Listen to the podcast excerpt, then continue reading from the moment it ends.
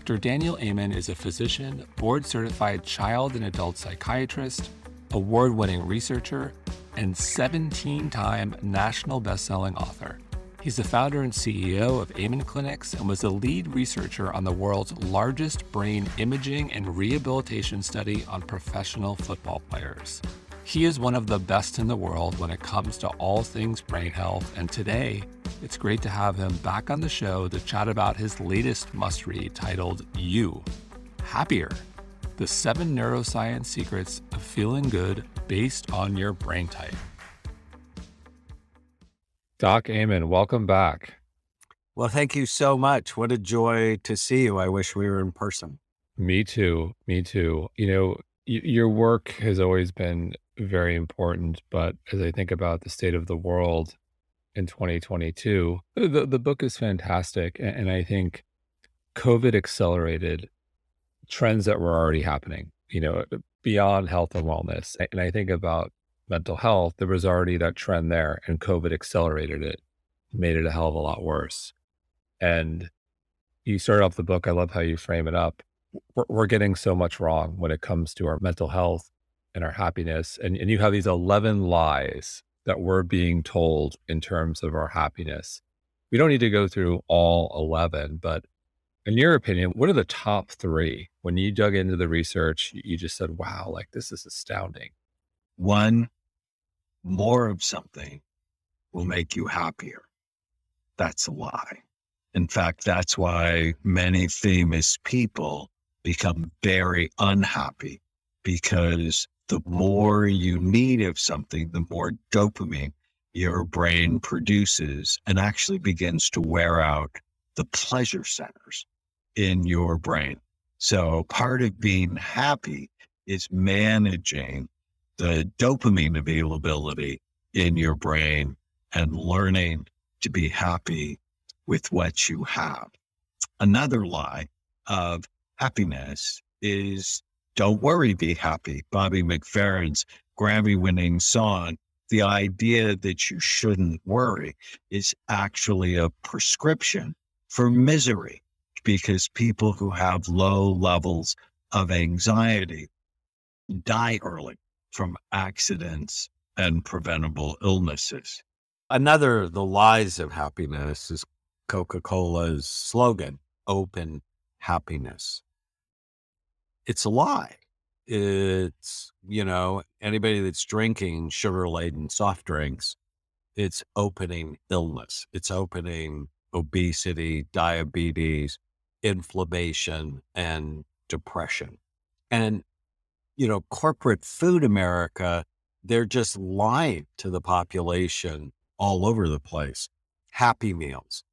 They're not happy meals, they're depression meals, their hyperactivity meals. We need to be so much more thoughtful at looking at the schemers around us. You know, I often talk about are you a sheep, a sheepdog, or wolf?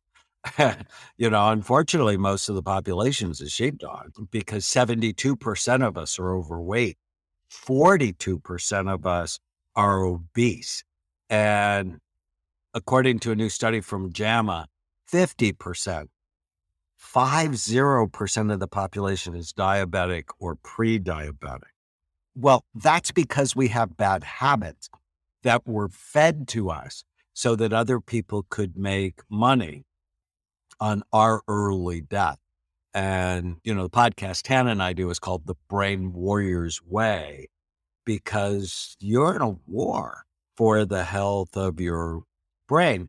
And so that doesn't mean you're not happy. It just means you're armed, you're prepared, you're aware. So you could win the fight of your life, and that helps you be happy. Bonus money will make you happy. It's actually true up to about $75,000. And then the relationship between money and happiness completely goes away. So if you're spending all of your try, time trying to make money and none on your relationships, odds are you're going to be pretty unhappy. Agreed with everything you said. And on one hand, it's very difficult just to say, all right, I'm going to eliminate my anxiety and that some level of anxiety is appropriate, is helpful. And on the other hand, you can't just say, I'm going to numb it with a pill and I'm all good, good to go. So, how do you think about the nuance of anxiety and what is appropriate? What is okay? And how we should reframe our relationship with anxiety as this thing that we just like want to push to the side and think we can completely get rid of. So, appropriate anxiety is just critical. I don't want anybody suffering.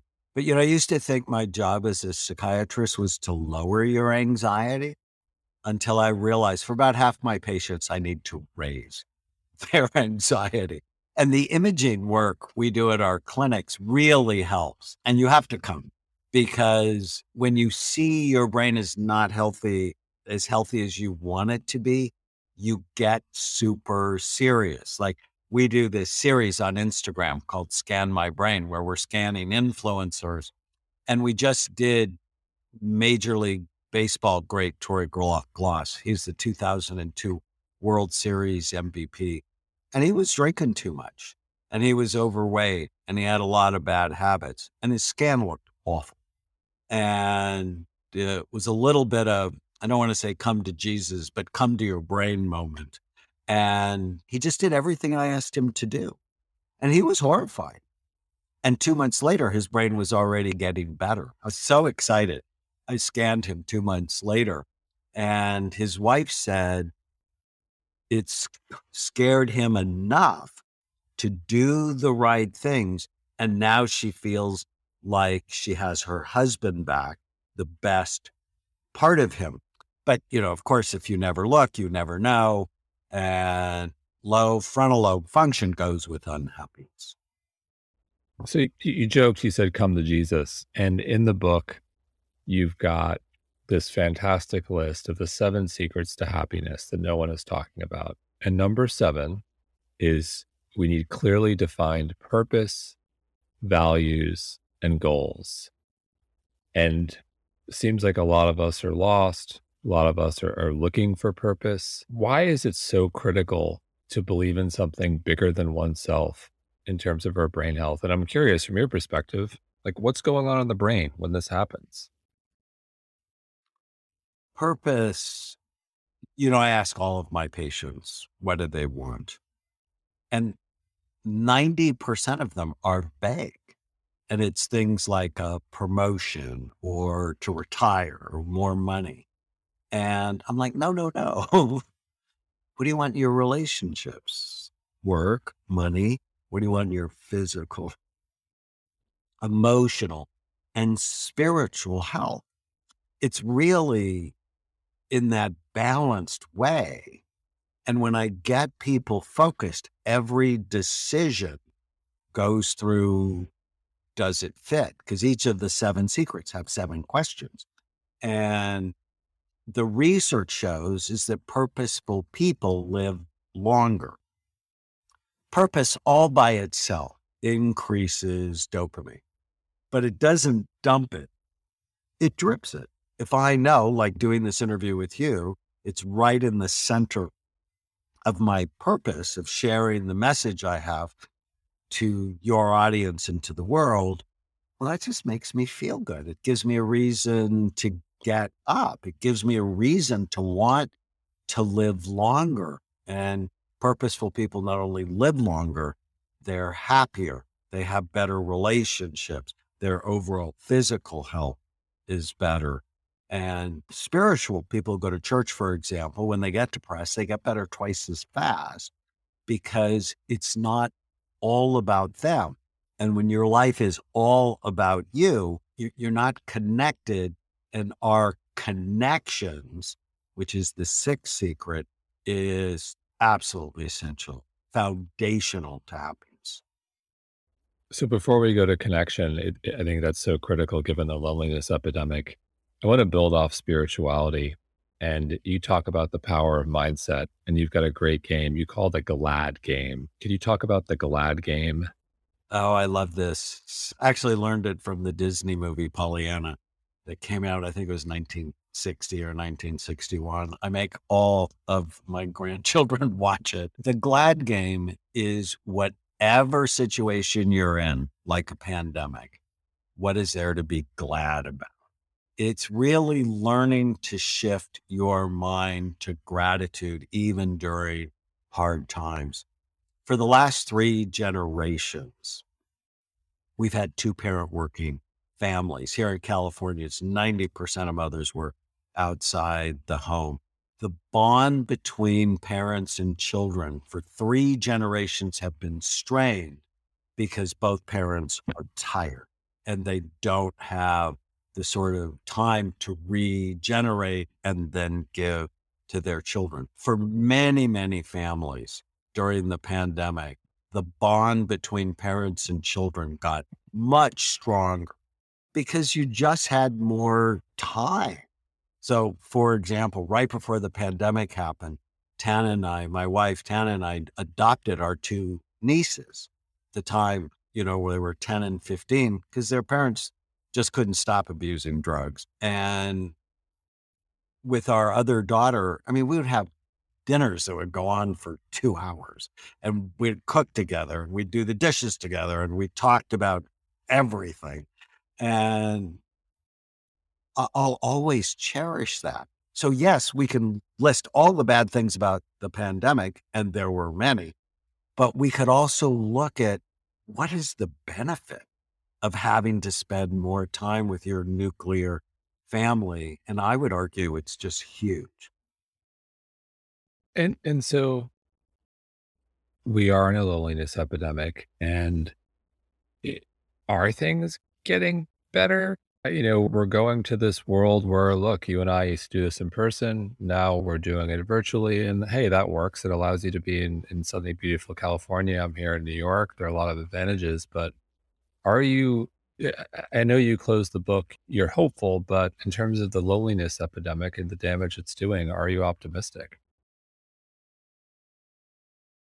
For people who read this book, I think it will help them so much because they'll learn not only to their brain type, they'll learn to manage their mind.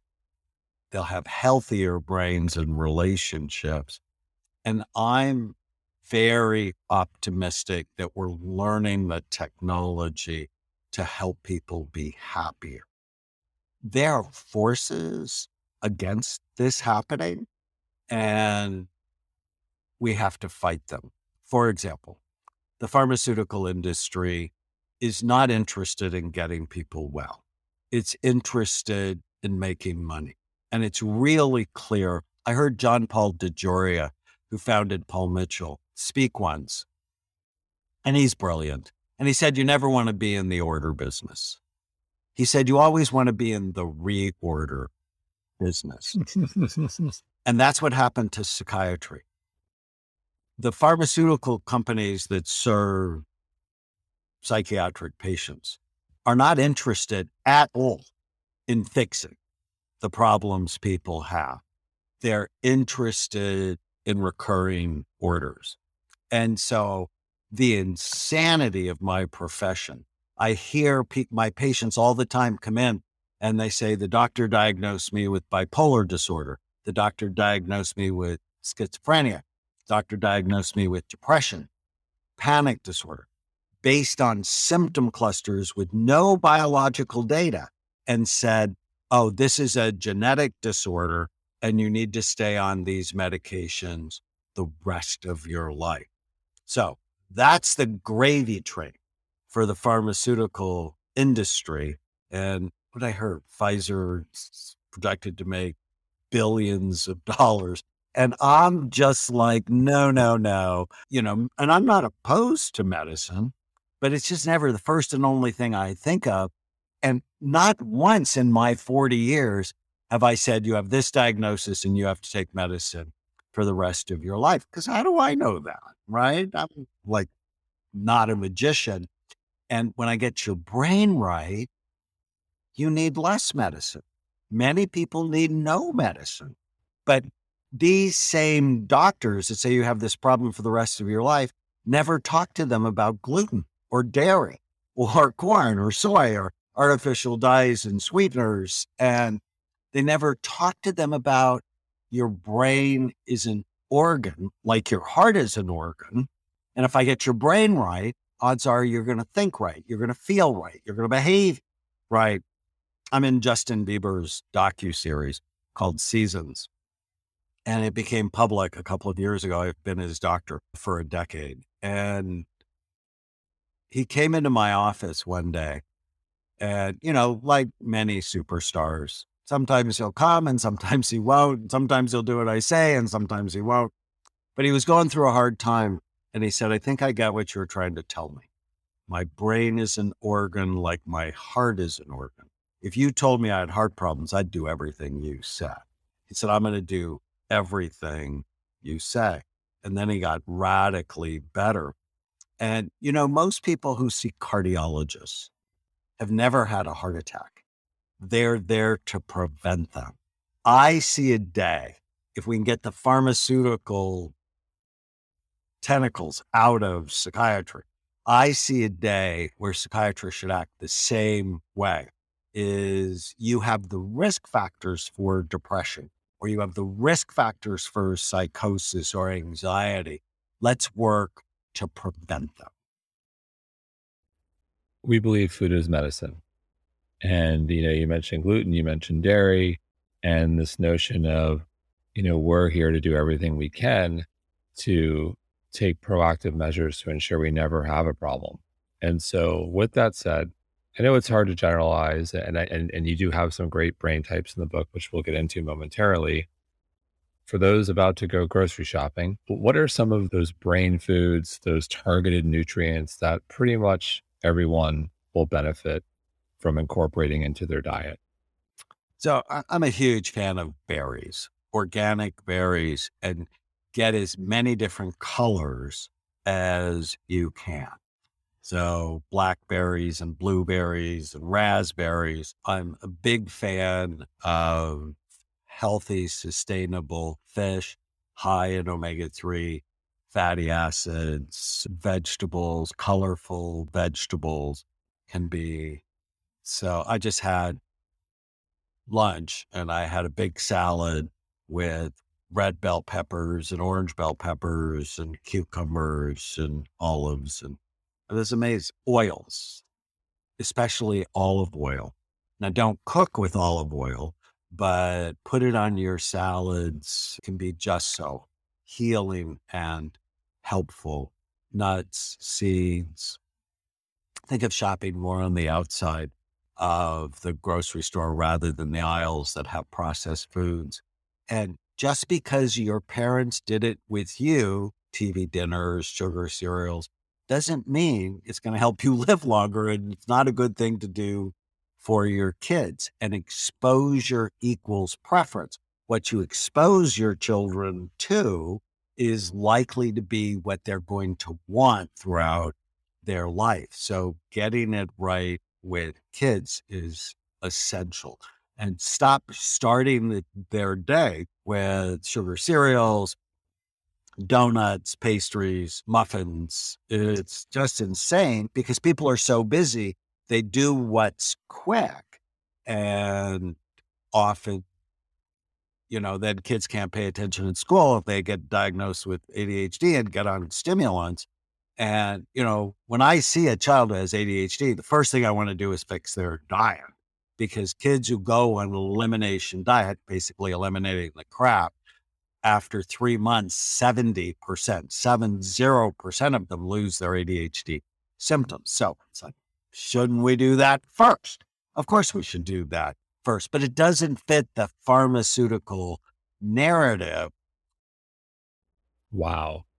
So you mentioned nuts and seeds, and I love nuts and seeds. So I'm curious, it, do you have a ranking? What? How do you rank your nuts and seeds? My favorite nut is a walnut because it looks like a brain and it's high in omega 3 fatty acids. And favorite seed is pumpkin seeds because they've been found to increase dopamine availability in the brain. If you have sort of a lull in the afternoon, pumpkin seeds can help. I love it. And they're they're rich in iron, great source of iron. So you have these brain types I, I think they're spot on. You've got balanced, spontaneous, persistent, sensitive, and cautious. Could you just briefly summarize it? I, I think they're spot on and they're fun. Like briefly, please summarize each one so our audience can kind of venture a guess, although they need to pick up a book and really dive in, but just briefly summarize each one for us. The issue with brain types is so interesting. We just went over 200,000 scans at Amen clinics. I have 10 clinics around the country. And what the scans taught us is personality types actually relate to brain types. And I created five primary types balanced. You have a healthy brain and you tend to be focused and flexible, positive and relaxed. And then there's the spontaneous type. They tend to have sleepy activity in the front part of the brain, creative, spontaneous. They love surprises. Almost anything will make the balanced brain type happy. The spontaneous people need novelty. They need to be creative to sort of play outside the box, think outside the box. They also tend to be late, a little bit disorganized, distracted. Type three is the persistent brain type. They hate surprises. So you have to know your brain type to know what makes you uniquely happy. The people who are persistent, they're a little bit worried and rigid. And if things don't go their way, they get upset. They hate surprises, but love routine. They love ritual.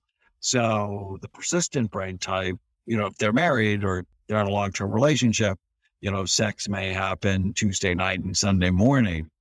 For the spontaneous type, that just makes them unhappy to have that kind of routine. Type four is the sensitive brain type. They need people. They're deeply empathic, often make great therapists, hairdressers, they're listeners. They need people. They need connection. The pandemic was especially hard on them. And type five is the cautious type. They need security.